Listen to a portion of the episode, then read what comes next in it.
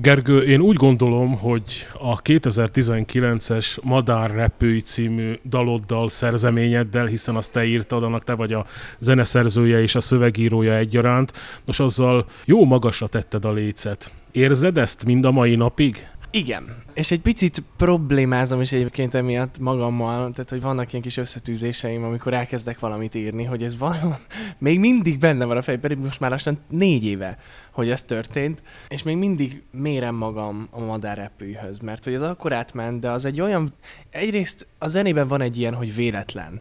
Tehát ez véletlen is volt, szerencse is volt, és persze nyilván a zeneiség is volt, meg szakmaiság is volt benne, de hát emellett akkora faktor a szerencse, hogy ezt így nem lehet reprodukálni, és nem lehet ehhez mérni, és a barátaim mindig mondják, hogy próbáljon meg egy picit eltávolítani magamat a madártól, és ne ugyanolyat írni. Egyébként akkor, amikor például a Dal című műsorba készülök, mindig ez úgy általában két évente megtörténik velem, akkor rám szólnak a barátaim, hogy ugye ez most nem lesz megint az, hogy heteken keresztül madárrepült akarsz írni, és aztán rájössz, hogy ez nem lesz ugyanolyan, és akkor majd elkezdesz valami más csinálni, és próbálok arra figyelni, hogy, hogy ez jó legyen, meg hogy én sem gyötörjem magam reggeltől estig. Amikor elkészült ott a Madár Repői című dal, akkor érezted, hogy, hát majdnem azt mondtam, hogy megírtad az életed slágerét, az életed addigi slágerét, addigi legnagyobb slágerét, ez érezhető volt? Ezt én tudtam, most már elmondhatom, akkor még nem mertem így nyilatkozni, meg hát ott állt mögöttem egy menedzsment, és nem is engedték volna, és nem tudom, hogy ennek milyen, tényleg milyen hatása lesz a, a hallgatókra, meg a nézőkre, de szerintem fontos tudni azért néha egy picit beengedni az embereket a színfalak mögé.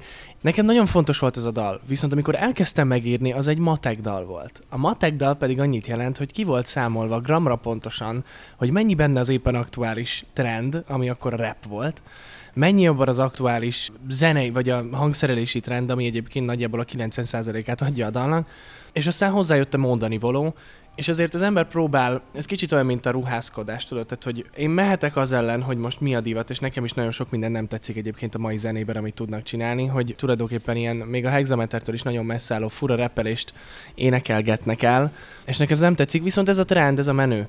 És a zene szintén olyan, mint a ruházkodás, hogy néha követi a stílust, néha alkotja a stílust. Úgyhogy igen, félig meddig matek dal volt, de főleg az utána lévő hónapokban éreztem, hogy szerintem én megírtam az éslágeremet, és hogy ezt aztán übereljem, hát ez baromi nehéz lesz. De várjál, Gergő, ezzel nincs is baj, hogy egy dal így készül, hiszen a daloknak a 95%-a, és lehet, hogy akkor még kis számot mondtam, így készül manapság. Nem, csak azért az ember próbál autentikus lenni, és néha kapom a szintén barátaimtól, meg a szakmától azt, hogy és akkor te hogyan ír zenét. És bizony, persze van olyan egyébként, most például, amivel most indulok, az inkább egy zsigeribb dal, az is egy kicsit érvágos, ez így van, viszont nagyon fontos témáról van szó, szóval nem is lehet örömködni benne. De igen, és ezt próbálom tudatosítani a, a hallgatókban is, meg a nézőkben is, hogy igen, a dalok alapvetően úgy készülnek, hogy az emberben van valami, amit ki akar írni, és aztán utána hozzájön az ő szakmai tudás, ami tulajdonképpen lematekolja ezt számokra. Akkor ott nekünk azt nyilatkoztat, hogy ezt a dalt, a Madár Repői címűt részben anyukád tragédiája ihlette. Az a kis százalék, ami nem illeszthető be a trendbe?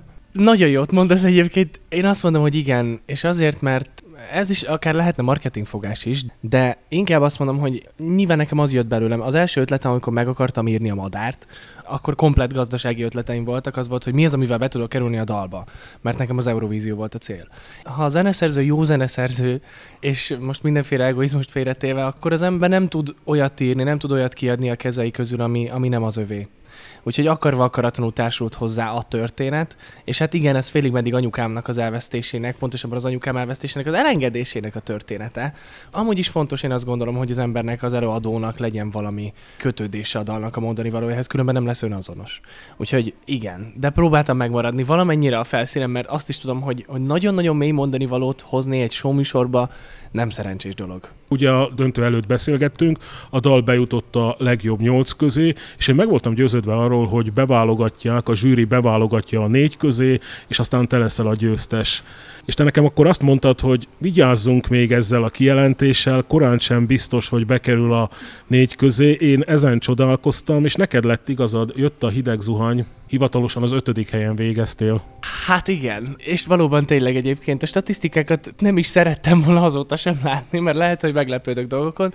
Figyelj most, amellett, hogy nyilván én pártalom a műsort is, és nagyon-nagyon sok embert szeretek, rengeteg szerkesztővel jóba lettem a kreatívokkal, tehát hogy nagyon-nagyon szeretem az ott dolgozó embereket, úgyhogy senkit nem fog megsérteni.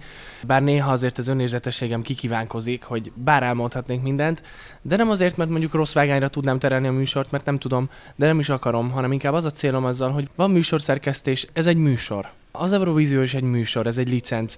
Bár ugye azt mondjuk, hogy a dalokról szól, de azért azt tudniuk kell a nézőknek, hogy amikor egy műsort néznek, akár egy realitit, akár egy dalműsort, valahol mindegyik reality, és valahol mindent szerkeszteni kell. Ha most ez nem került be, akkor ez valószínűleg a zsűrinek a döntése volt, és biztos meg volt rá az okuk, hogy miért. Fele tudja, ezt keresgetjük azóta is egyébként, meg hát azért nyilván, tehát például a Lillával azóta nagyon jóba vagyok, sokat beszélgettünk erről. Meg a Misi is azt mondta, és annak nagyon örültem. Tehát ott már a műsornak a végén, amikor, hogy ott nem pontoztak, hanem csak a legvégén adták a pontokat, akkor a Misi annyit mondott, hogy és ez picit vigaszul szolgált, már pedig akkor még nem is tudtam, hogy nem megyek ki, hogy csak simán adjam oda ezt a dalt, az én autentikusságommal, meg mindenemmel együtt a hallgatóknak, és ők oda fogják tenni, ahova ezt kell. Ez egy szép befejező mondat. Én ott éreztem egyébként ott abban a kifejezésben, egy mondatban, hogy, hogy ez ennyi túlságosan is oda tették, ahová kell, mind a mai napig ott van. Talán te már szívesen le is vennéd onnan.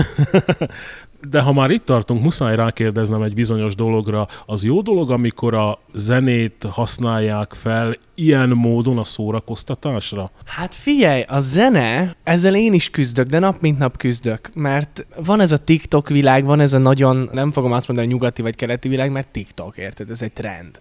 És most ez a menő, hogy kicsi vicces videókat gyártunk, röhögünk rajta, és bizony ezekre használjuk a zenéket, és sokszor begyorsítják, sokszor érthetetlenné válik az eredeti zene.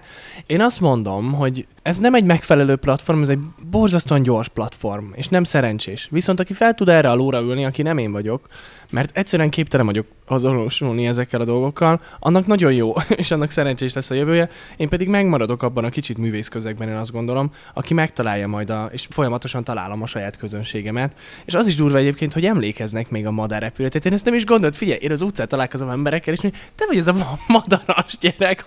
És nem igen. Azóta persze nyilván kijött több dalom is, és most tervezek igazán visszatérni, úgyhogy még csak most lesz a, a hajcihő meg a munka, főleg így menedzsment nélkül. Néha könnyebb, néha nehezebb, megvan az árnyas a jó oldala is, de figyelj, az, hogy valaki elmegy bulizni, a zene arra is van. Arra is szolgál, hogy vigadjunk rajta. Hát a, mit, a zsidó kultúrát tudom a legjobban felhozni, hát a bárnicvókon olyan hajcihőket szoktak csapni. Nyilván tehát nem csak síránkozni lehet a dalon, én vagyok általában az az ember, aki a dalba egy olyan dallal megy, mint a madárrepő, vagy a hazatérsz, és akkor most még ahol jársz, aminek van társadalmi mondani valója, és talán ezért Nekem a dal mindig önazonos kell legyen. Akkor is, hogyha táncikálunk rá. Nekem is van olyan dalom, és lesz is még, de annak akkor legyen az a célja, hogy én is jól érzem magam, és akár én is táncra perdülnék közben. Ez volt ugye az az utolsó dal ott 2019-ben, amelynek győztese aztán részt vehetett, részt vett az Eurovíziós Dalfesztiválon. Tudom, hogy fölösleges ezzel foglalkozni, de olykor eljátszol azzal a gondolattal, hogy mi lett volna, ha én nyerek, én győzök, a madárrepő fut be ott. Én most akkor elmondom, nekem egy komplett tervem volt azzal, hogy, hogy én mit fogok kezdeni, és én hogy szeretném. Nekem az Eurovízió volt egyébként alapvetően a termem.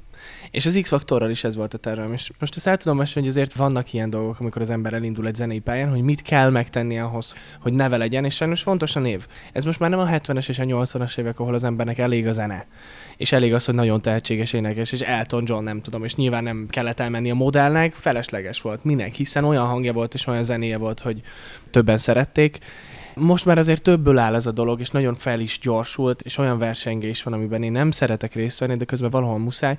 És ezt felfogtam, ha az Eurovízióra akartam menni, akkor tudtam, hogy ahhoz kell egy jó dal, amit beválogatnak külföldre. Annak az egy dalnak olyannak kell lenni, amit a magyar közönség is elfogad és szeret, és ahhoz, hogy engem kiutassanak, ahhoz szavazóbázis kell. A szavazóbázishoz pedig név kell. Az pedig az X-faktor hozta meg.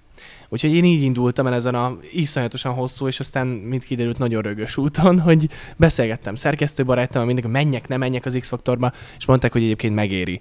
Úgyhogy elindultam az X-faktorba, mentem tovább a dalba, és hát nyilván, ha most nem azt mondom, hogy nem itt beszélgetnénk, azt mondom, hogy lehet, hogy itt beszélünk, de az is lehet, hogy Amsterdamban beszélgetnénk éppen. Gergő, te ennyire tudatos ember vagy? Nagyon. Szeretek mindent kiszámolni. Vannak adhok dolgaim, általában azok a gyűlölöm, és a barátaim imádják, mert azok az én infantilis énem.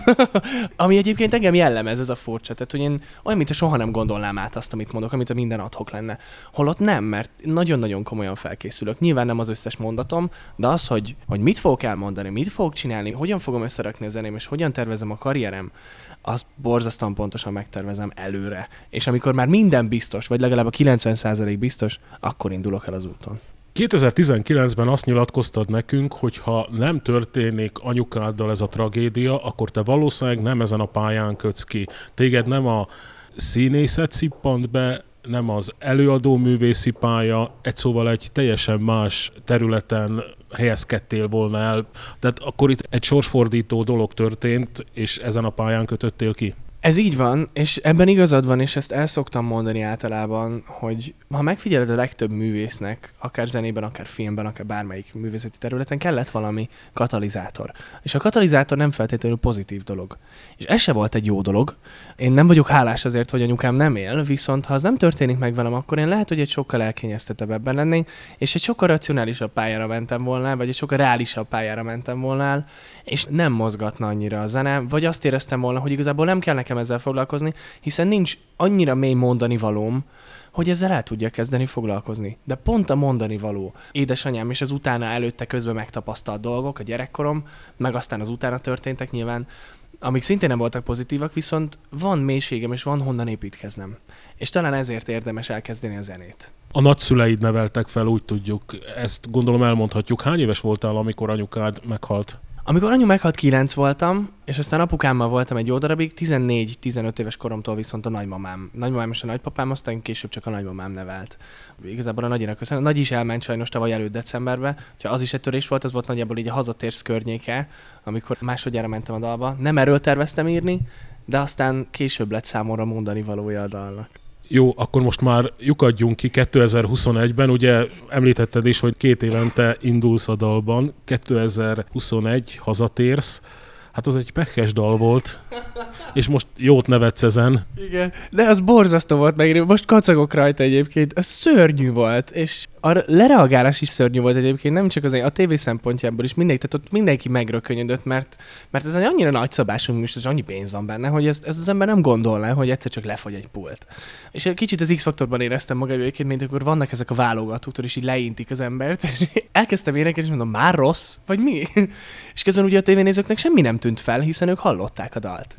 Én is hallottam a dalt, viszont a stúdióban nem hallották, mert volt valami probléma a pulter, és annyira nem volt senki felkészülve igazán. Most már szerintem tavaly meg idén ebben biztos, hogy tanultak ők is, meg én is, hogy ezt hogy kell reagálni. Kijött mellém szegény Freddy, és elkezdett mosolyogni és magyarázni közben, hogy hát technikai probléma, majd elkezdtek számolni a fülemre, hogy 3-2-1 és énekelj nagyon meg voltam rökönyödve, és nem vagyok hozzászokva. Valóban nem vagyok annyira rutinos előadó még, tehát nincs mögöttem 40 év, hogy ezt úgy tudjam lereagálni, hogy oké, okay, akkor megyek tovább, és olyan lesz a dal, amilyen, hanem annyira ráizgultam arra, hogy ez most tökéletes kell, hogy legyen, hiszen volt valami hiba, és akkor azt nekem kell kiküszöbölni, holott nem, és valószínűleg jobban is sikerült volna egyébként az előadásmódom is, hogyha ha nem stresszelek rá annyira, de hát ez nem így jött ki. Ezzel magyarázott, hogy ez a dal rögtön az első körben elvérzett?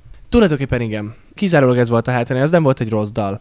Tekintve amúgy, amikor elkészült hozzá a videoklip, és tényleg nagyon-nagyon sokan szerették szintén, úgyhogy ennek nagyon örültem, és nagyon boldog voltam. Szóval nem, nem ment akkor át, mint a madár, de szintén nagyot ment. Amit nem vártam egyébként attól a daltól, mert egy inkább ilyen északszerű, nem tudom, pentatóniával dolgoztam benne, amit úgy gondoltam, hogy nem lesz, vagy nem fog belemenni a magyar hallgatóság fülébe. Ennek ellenére nagyon sokan tudolják. Attól vérzett el ott a dal, ahogy én előadtam, és ahogy erre rástresszeltem. Tehát ez a Hazatérsz című dal már nem úgy készült, mint a Madár repülj, hogy leülök és írok egy slágert a különböző kritériumoknak megfelelően. Nem, ott nekem egyébként is volt egy pici depresszióm, és azt éreztem, hogy én ugye kint voltam a kettő két dal között Amerikában, meg Indiában nagyon sokat dolgozni, a Netflix meg a Warner Brothers filmgyártó cégek jó voltából, és ott is honvágyam volt, viszont itthon is honvágyam volt.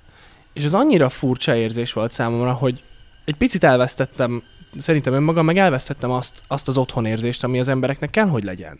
Aztán, amikor nagymám elment, akkor rájöttem, hogy nekem a nagyi volt az otthon, mert mondja, hogy hazamegyek a lakásba, párkányba, Abszolút nem mozgat meg. Még nem tudatosult bennem egyébként, de később tudtam meg, hogy én valóban erről írtam dalt. Belőlem csak kijött valami, kijöttek mondatok, kijöttek szavak, és akkor ezek így összerakódtak, de hogy fogalmam nem volt. Tényleg, amikor először kiálltam a színpadra, fogalmam sem volt arról, hogy én miről énekelek. Persze volt egy ilyen halvány lila gőzön valamennyi, hogy hazatérés persze meg fontos, de nem tudtam hova rakni, és amikor elment a nagy, akkor fogalmazódott meg bennem, hogy én arról írtam dalt, hogy nekem az otthon az egy személy, és az otthon inkább személyek, akik megteremtik számunkra az otthonérzést, mint sem egy hely. Te alapjában véve legalábbis ezt tükrözöd, egy vidám, optimista srác vagy. Amikor megtörtént ez a baki, nevezzük annak, és megkérdeztek téged, akkor is próbáltad úgy lazán kezelni a dolgokat, tehát elütötted egy-két poénnal, megmagyaráztad ezt a helyzetet aki sokkal inkább kikelt magából, az a szerzőtársad, Varga Viktor, ugye a Madár Repő című dalt egy magad írtad, a Hazatés című dalban pedig a dalszövegbe besegített Varga Viktor. Na, ő aztán kikérte magának, hogy ez ilyen szinteken nem fordulhat elő. Ő volt a magyar hangod? Ő lett a magyar hangod egyébként. Persze én is, én háborgok meg, én nem vagyok azért annyira pozitív személyiséget, akkor hogy jönnének belőle ki ilyen dalok. De a felszínen és kint, amikor kommunikálok emberekkel, akkor azért vagyok pozitív. Egyrészt magamra, hát nem erőltetem, de hogy ez így jön belőlem természetesen. De a Viktor tényleg tolmácsolta azt, ami bennem volt. Nem örültem neki ugyan, mert vannak marketing dolgok, amelyeket nem mondhatunk ki, és azért nem mondhatunk ki, mert a közönség nem fogja tudni hova tenni. Ez mint hogyha mondjuk jobban vagyok egy műsorvezetővel, és azt mondom neki, hogy szia, hogy vagy? Furcsán fog ránézni, mert nem érti a köztünk lévő nexust. Ez ugyanilyen dolog, hogy nem szabad háborogni nyilvánosan, kicsit vissza kell az embernek fognia magát. Igen, ez egy nehéz szakma, itt az ember úgy kell őszinte legyen, hogy közben nem lehet az, nem lehet feltétlenül őszinte. Mert nem mindig tetszik az embereknek, és nem vehettem el saját magamtól a kenyeret. Úgyhogy persze vidáman kezeltem én is, meg én is tudom poénosan is kezelni, de Viktor elmondta azt, ami valójában benne volt, hogy tényleg mérges voltam. Hogy ne lettem volna mérges? Az, hogy, hogy egy ekkora műsorban egyszer csak leáll a hang, ez nem oké. Okay. Ezt Viktor is megmondta. Ő egy kicsit radikálisabban válaszolt, mint ahogy én szerettem volna, és akkor így elkezdtem őt kompenzálni azzal, hogy én viszont akkor kicsit elvittem túlságosan ebbe a poénkodos vidám részbe, de valóban az igazság a kettő között van. Mondtad, hogy ez a szakma nehéz szakma, és nem is ez a szakma alapjában véve nem is az éneklés, a zenélés hozott téged Magyarországra, hanem a színészet. És most már megint visszamegyünk a kezdetekhez picit. Ugye a színészet miatt döntöttél úgy, hogy Magyarországra költözöl? Ez így van. Én ugye gyerekszínész voltam, gyerekszínész kettem igazából, tehát ez nem volt annyira munkaszerű, mint amennyire az lett később. Ugye a Netflixen is van kettő vagy három film, aminek valahol mellékszerep, valahol főszereplője voltam, a Körúti Színháznak a társulati tagja voltam, viszont egy picit háttérbe szorult. Most én elmentem Ugye az, amit én csinálok mindemellett, ez a vágás és zeneszerzés, filmzeneszerzés. És azt mondom, hogy az is művészeti ág, de az lett papíron az én munkám, amiből nap mint nap élek. És fontos is egyébként, mert ebből tudom például a videóképeimet finanszírozni. Igen, nehéz ebből a szempontból, mert a színészet engem mindig érdekelt, és nagyon szerettem. Nem szerettem annyira a színpadot, mint amennyire a filmet és ezért maradtam a televízióknál és a zenénél talán, hogy ott egy picit önazonosabb tudok lenni, egy kicsit, kicsit jobban számít a pici mimika, ott nem kell nagyba kirakni, ott nem kell, nem kell eljátszani valamit, hanem ott az ember elég, ha megél valamit, és látszódik az arcán. A színészetben is nekem ez volt a fő, hogy főleg filmen nyilván, meg mondjuk reklámon, ahol ott a kamera közelben is látják a pici rezdüléseket, mert én szeretek a részletekbe menni. Jó, akkor tisztázzuk. Az éneklés az a hobbi, és amikor dolgozol, akkor pontosan mit csinálsz? Amikor keresed a pénzt az éneklésre. Hát most már az egyik újság lehozta, úgyhogy, úgyhogy most már elmondhatom, csak teljesen nyilvános. Én ugye a Netflixnek dolgoztam, most dolgozom még mindig nekik. Nekik általában filmzenét írok és vágok. Tehát sorozatokat, filmeket attól függ, hogy mi az, amit éppen adnak, vagy mi az, amit éppen én is ki tudok kunyizni magamnak. A másik munkahelyem az pedig vágóként, televíziós vágóként a TV2-nél vagyok. És ez abszolút nem befolyásolja egyébként az ottani, az RTL-es vagy a bármelyik másik televíziós megjelenésemet, mint művész vagy mint előadó. Úgyhogy ezekkel meg is szoktam nyugtatni a hallgatókat, meg a barátaimat, hogy nem, nincs bunda, nem szoktunk összebeszélni. A szerkesztők is egyébként odafigyelnek, kényesen odafigyelnek, hogy szétválasszák a kettőt, én szintén. De igen, én vágok realitiket, vágok például az Asia Express, meg Farm, meg ilyen realitiket csinálok. A nagyüt azt már nem tudtam elvállalni, mert van bennem egy olyan, és ezt kimerem mondani hangosan, hogy van bennem társadalmi felelősségvállalás. A televízió, bocsánat, nem egy szexuális tartalmú vagy tartalmat sugárzó platform kéne, hogy legyen hanem amellett, hogy kultúrát mutat be, amellett, hogy tanít, amellett, hogy szórakoztat, azért nem menjünk el a végletekig. Én ezt gondolom, úgyhogy ezt nem vállaltam el, mint vágó. Viszont az Ázsia Expressben ott aztán hirtelen nevem is lett a szerkesztő között, mert rögtön, én rögtön elkezdem szerkeszteni a műsorokat is, mert ilyen az agyam, semmit nem szeretek kiengedni a kezem közül, azt szerettem. Jó, mondhatod azt, hogy ezt a munkát nem vállalom el, vagy úgy okosan kihátrálsz mögüle? Mindenhol ügyeskedni kell, de hál' Istennek és sajnos nagyon kevés jó vágó van itthon. Úgyhogy azért az emberek kaparnak azért, hogy egy-egy ember vágó legyen, és azon belül is jól csinálja a munkáját, úgyhogy amiatt nem aggódom, hogy, hogy egy-egy elszólásom miatt megválnak tőlem, mert valószínűleg ez nem lesz így. Tud az ember olyat, hogy nem vállal el egy-egy projektet, és akkor mondjuk átmegy egy, egy másikba, átmegy egy game showba, átmegy egy bármi másba, és úgy gondolom, hogy ennyi év után, oké, okay, nincs mögöttem még mindig 40 év tapasztalat, de most már ha a vágást nézem, vagy a zenét nézem, és az azt szerinti tapasztalat, akkor lassan nem sokára van egy 10 éves tapasztalatom.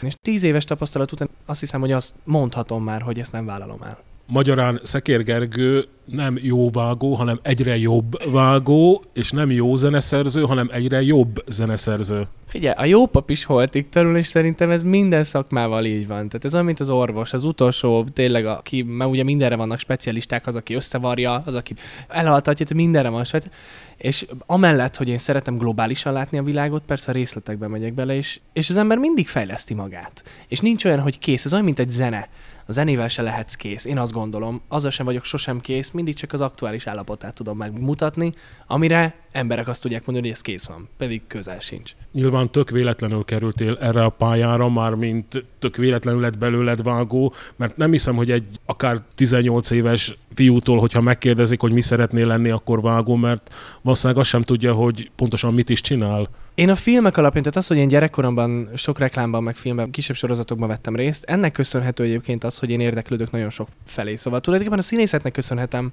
a zenét is mert hogy soha nem kezdett volna el érdekelni igazán, hogyha ha nem látok a forgatáson hangmérnököket, zeneszerzőkkel nem találkozok, és mindegyikhez oda mentem 7-8 éves, és megkérdeztem, hogy és te mit csinálsz, és te mit csinálsz. És akkor elég idegesítő voltam, akkor már válaszoltak rá, hogy igen, én zenét szerzek, ezt így szokták csinálni, stb. stb. A vágás az úgy jött bele az életembe, hogy semmit nem szeretek kiadni a kezeim közül. És amikor elkezdtem, például a színjátszóban nyilván bevettek, mert ki mást vettek volna be, hanem egy színész gyereket, és ott a promókat tulajdonképpen elkezdtem én magam vágni, meg én kezdtem gyártani, meg kitalálni, meg rendezni, stb. stb. És így jött be a vágás. És aztán amúgy egy ilyen 20 éves korom óta, vagy 19-20 éves korom óta már vágok. Nem feltétlenül nagy cégeknek, nagy cégeknek négy éve vágok. Persze minden bejött az életem. Én azt mondom, hogy Közép-Európában, ugye teher alatt nő a pálma, ezért csodálkoznak rajtunk külföldön sokan, hogy te ennyi mindent tudsz. Igen, mert az ember sajnos nem él meg egy dologból, akkor sem, ha nagyon jól csinálja, és én nem vagyok az, aki kifejezetten könyöklős típus. És muszáj. Tudom, hogy muszáj, és tudom, hogy jobban megy annak az embernek, aki képes átgázolni másokon. Én nem tudok ilyet, mert forog saját magamtól a gyomrom, és nincs kedvem szembe köbdösni magam reggel a tükörben, úgyhogy én inkább több lábon állok, és több helyre befolyok. És figyelj, ez egy jó dolog, mert legalább ha készül egy videoklipem, ha benne vagyok egy filmben, akkor tudom, hogy mennyi munkája van a vágónak vele, tudom, hogy mennyi mindent csinál a zeneszerző, tudom, hogy ez, ez nem csak úgy van, hogy az ember oda hányja és kész, hanem ezek komoly, nagyon komoly szakmák, ami mögött komoly tudás van. Ezzel tökéletesen egyetértek, sokszor rádöbbenek arra az évek múlásával egyre gyakrabban, hogy sokkal élvezetesebb olykor a háttérben lenni, a háttérben dolgozni, mint kint a reflektorfényben állni. Néha igen, egyrészt a felelősség is jobb egyébként nekem. Voltak ilyen pánikrohamos időszakaim, amiről nem nagyon szoktam mesélni, de mivel CT társadalom, mi felelősségvállalók, és ez bennem van, ezért igyekszem róla már hogy beszélni, hogy, hogy ez létezik. És akkor egy picit vissza is vonultam. Egyrészt elváltunk a menedzsmentemtől, most az, hogy jó vagy rossz viszony, az igazából mindegy is.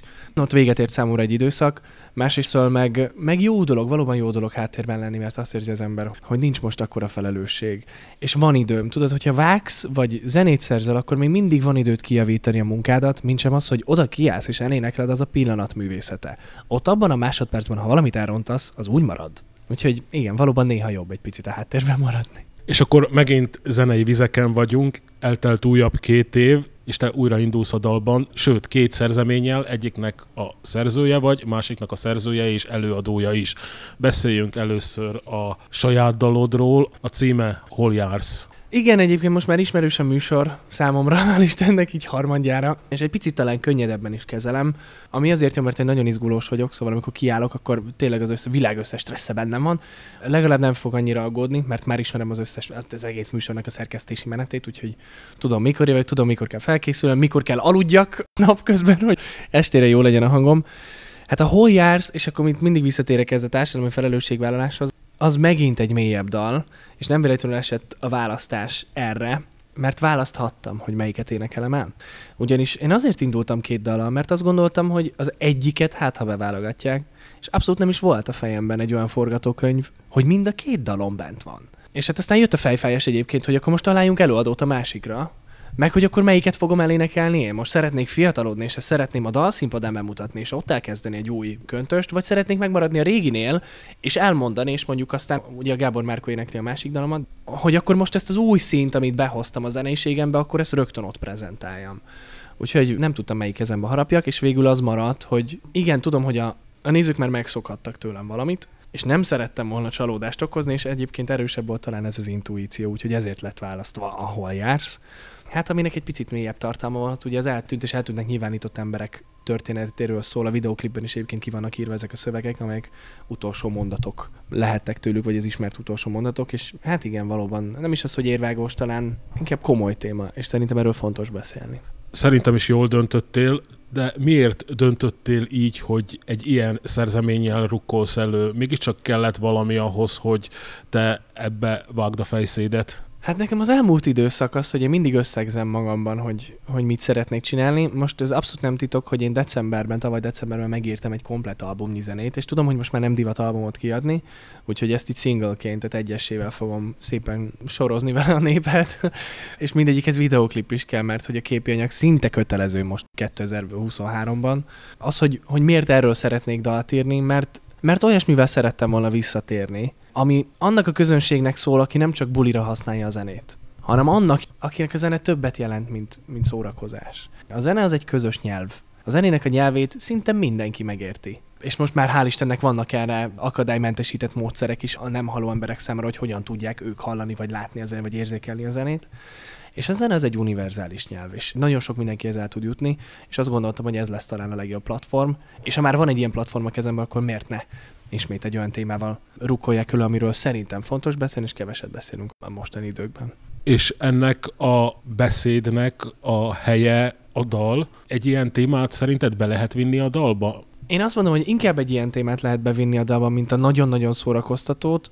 Ha megnézed az eddigi győzteseket például, és azért az ember ilyenkor mindig lamentál a fölött, hogy most milyenek voltak a régék, és akkor nekem miért kell hoznom.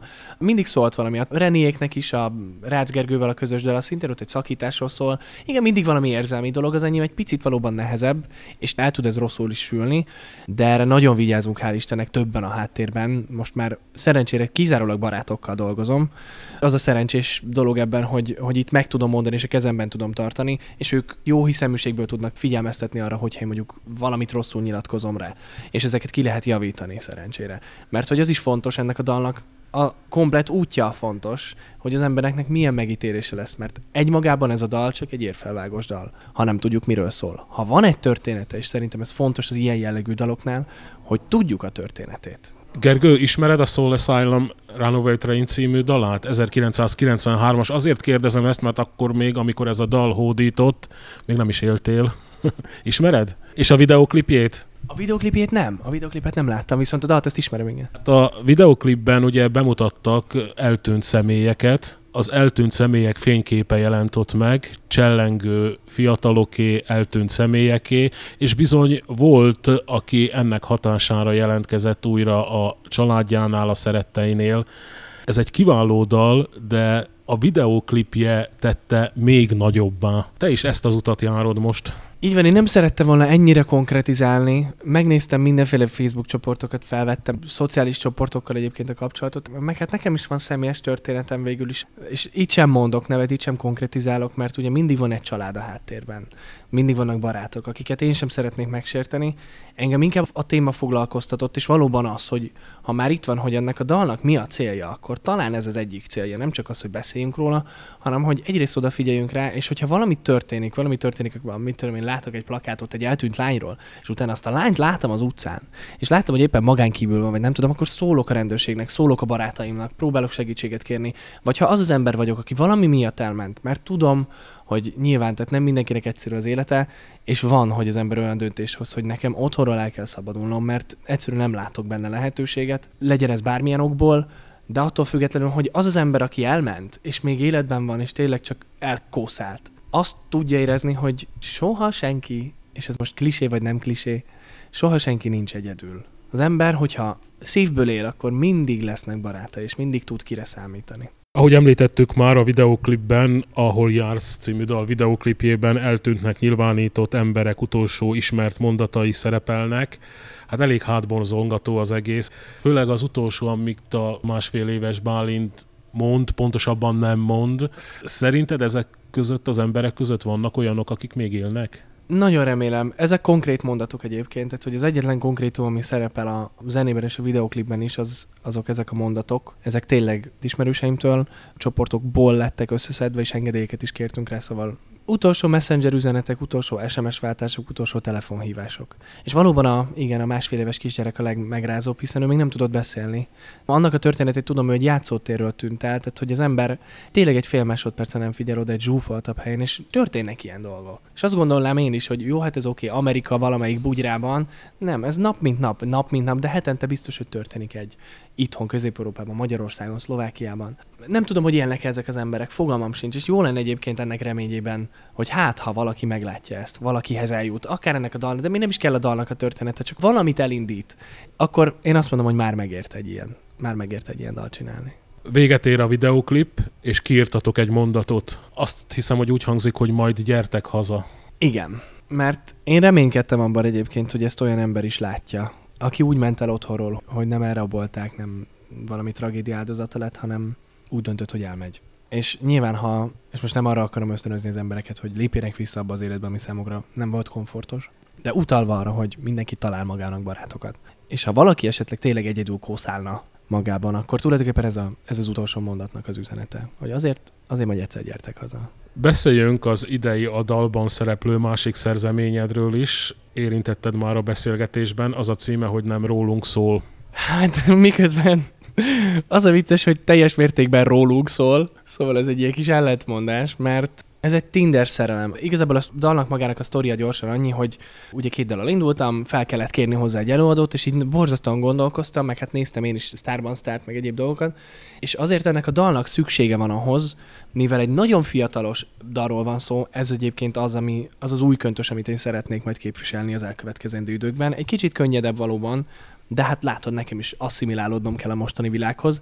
Attól függetlenül viszont szeretnék beletenni mindig valamit, ami felelősséget vállal. Itt most a Tinder szerelemről van szó, és annak a gyorsaságáról az, hogy az ember tényleg lapoz jobbra-balra különböző társkeresőkön, és tényleg nem talál senkit normálisat, és azért nem talál, mert mindenkinek olyan elvárása, nekem is néha olyan elvárásaim voltak, és én is fönt voltam egyébként ilyen társkeresőn valóban, amit magunktól se várnánk el. Tehát tényleg fölmentek az egekbe az elvárások, ezt senki nem tudja teljesíteni, és hogyha az ember az első bakinál, semmi sem tökéletes, az ember az első bakinál azt érzi, hogy akkor most itt hagyom a másikat, ez úgy gondolom, az egy rossz döntés. Tehát mindenki megérdemel egy második, akár harmadik esélyt is.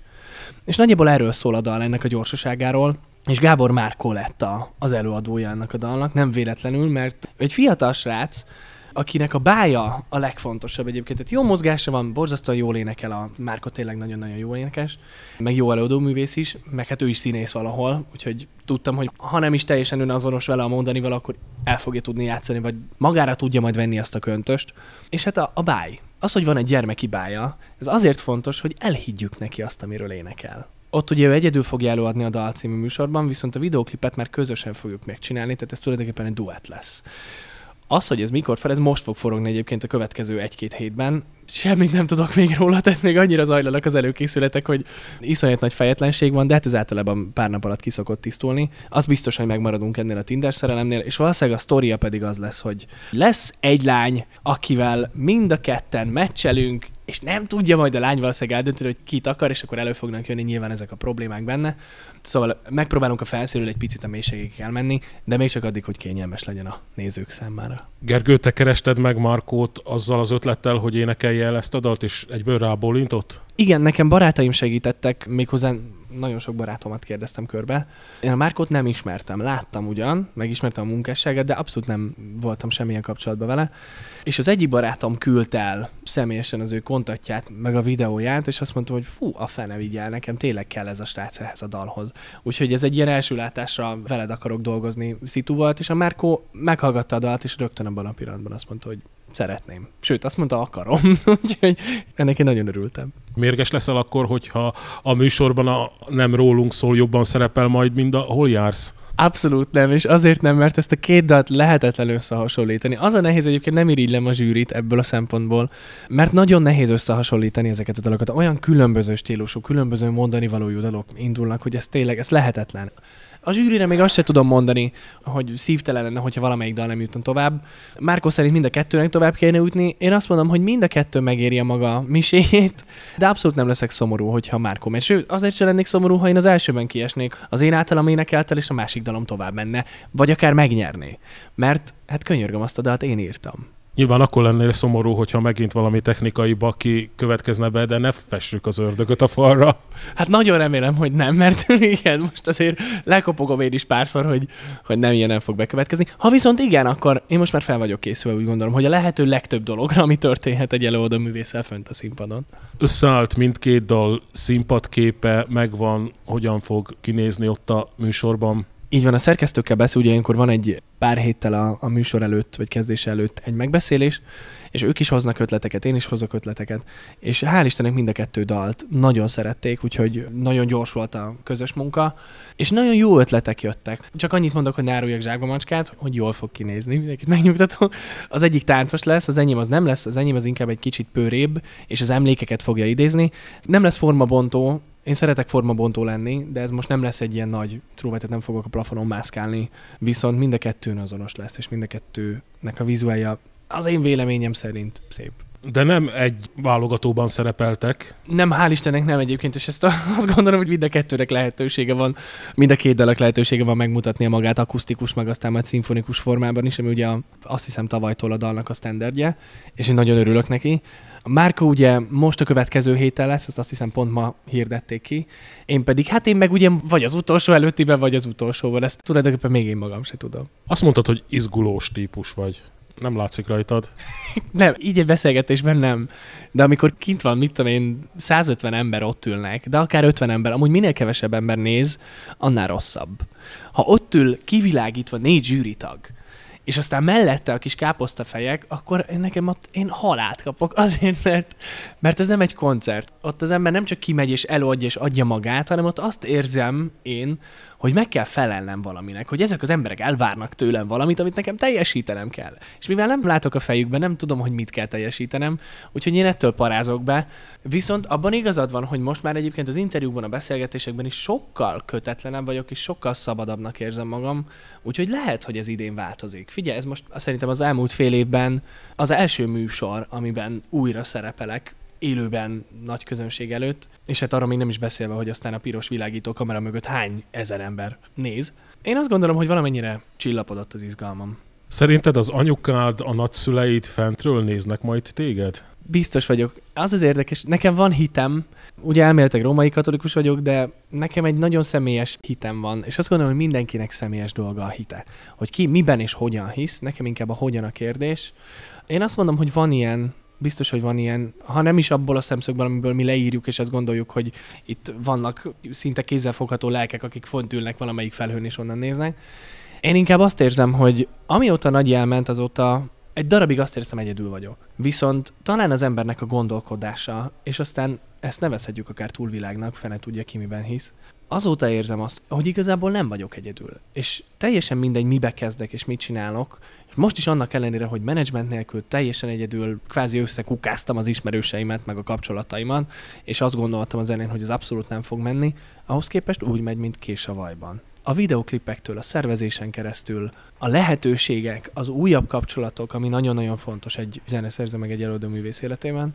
Úgyhogy azt gondolom, hogy nem csak nézni fognak, hanem szerintem már néznek, sőt, mi több velem vannak. Ez jó lenne végszónak, viszont muszáj megkérdeznem azt is, hogy a dal után hogyan alakul majd az életed? Vágni fogsz, zenét komponálni, énekelni, és ez a három dolog megfér majd együtt? Figyelj, igazából eddig is megfért. Én, tehát amikor a, az X-faktorból kijöttem, akkor szintén elmentem vágni. Csak akkor kisebb televízióknak, meg ilyen kis fusi munkákat csináltam, szóval ez mindig megfért egymás mellett. Ezek inkább periódusok, én azt mondom. Tehát, hogyha van egy alkotási periódusom, akkor jobb vágni, mert akkor nem vagyok képernyőn. Viszont ez most megvolt. És hogyha elkezdek egy picit a színpad felé menni, akkor valóban nem lesz annyi időm a vágásra, tehát nem fog tudni annyit beérni a tévébe, amit ők se lesznek túl boldogok, de majd megpróbálom őket rábeszélni arra, hogy a következő epizód, vagy a következő periódusban, ami szintén 2-3 hónapig tart, ami azért nem olyan nagy dolog. Tehát, hogyha a vágásból kiszedem magam két-három hónapra, vagy éppen a, a zeneszerzésből kiveszem magam két-három hónapra, attól még egyik munkám, vagy egyik szerelmem, fogalmazhatok így, sem fogja megsínleni,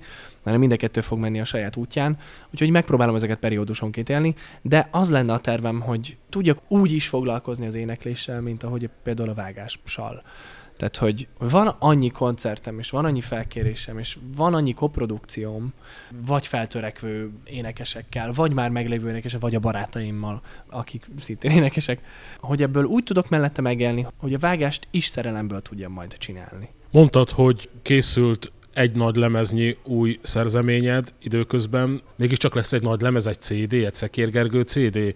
Most már ugye nem divat a, a fizikai formátum kiadása, mert nagyon kevés ember szokta venni. Visszajött egyébként a vinylnak, tehát a bakelitnek a, a mániai, amit én kifejezetten szeretek, mert annak még textúrája volt szeretek például szalagra dolgozni, otthon van mindenféle berendezésünk, és néha átjátszunk szalagra, és aztán szalagról játszok vissza, és úgy lesz digitális formátum, mert annyira értekes hangot ad.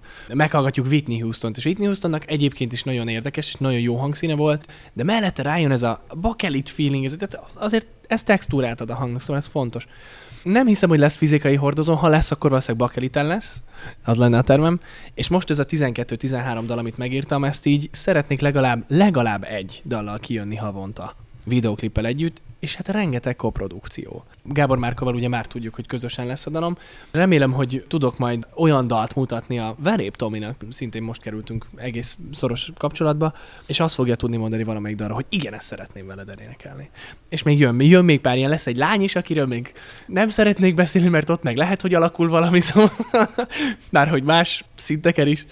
Úgy is látni fogják a nézők meg a hallgatók, úgyhogy tulajdonképpen bár elszóltam magam de mindig, mindig zavarba vagyok, amikor ezekről a témákról beszélek. Na minden, ott is lesz egy közös koprodukció egy csajszéval, akivel egyébként közösen voltunk annól 2018-as X-faktorban. Sejtjük ki, egy drága kő a neve. A vezeték neve. Igen, hát nem olcsó, az biztos. Ez így van. De nagyon kedves, és iszonyat jó énekesnő szerintem tényleg, tehát hogy nincs akkora neve sajnos, de Magyarországon az egyik, technikában az egyik legjobb énekesnő, azt gondolom. Mondjuk ki, hogy Aranytimi, igen.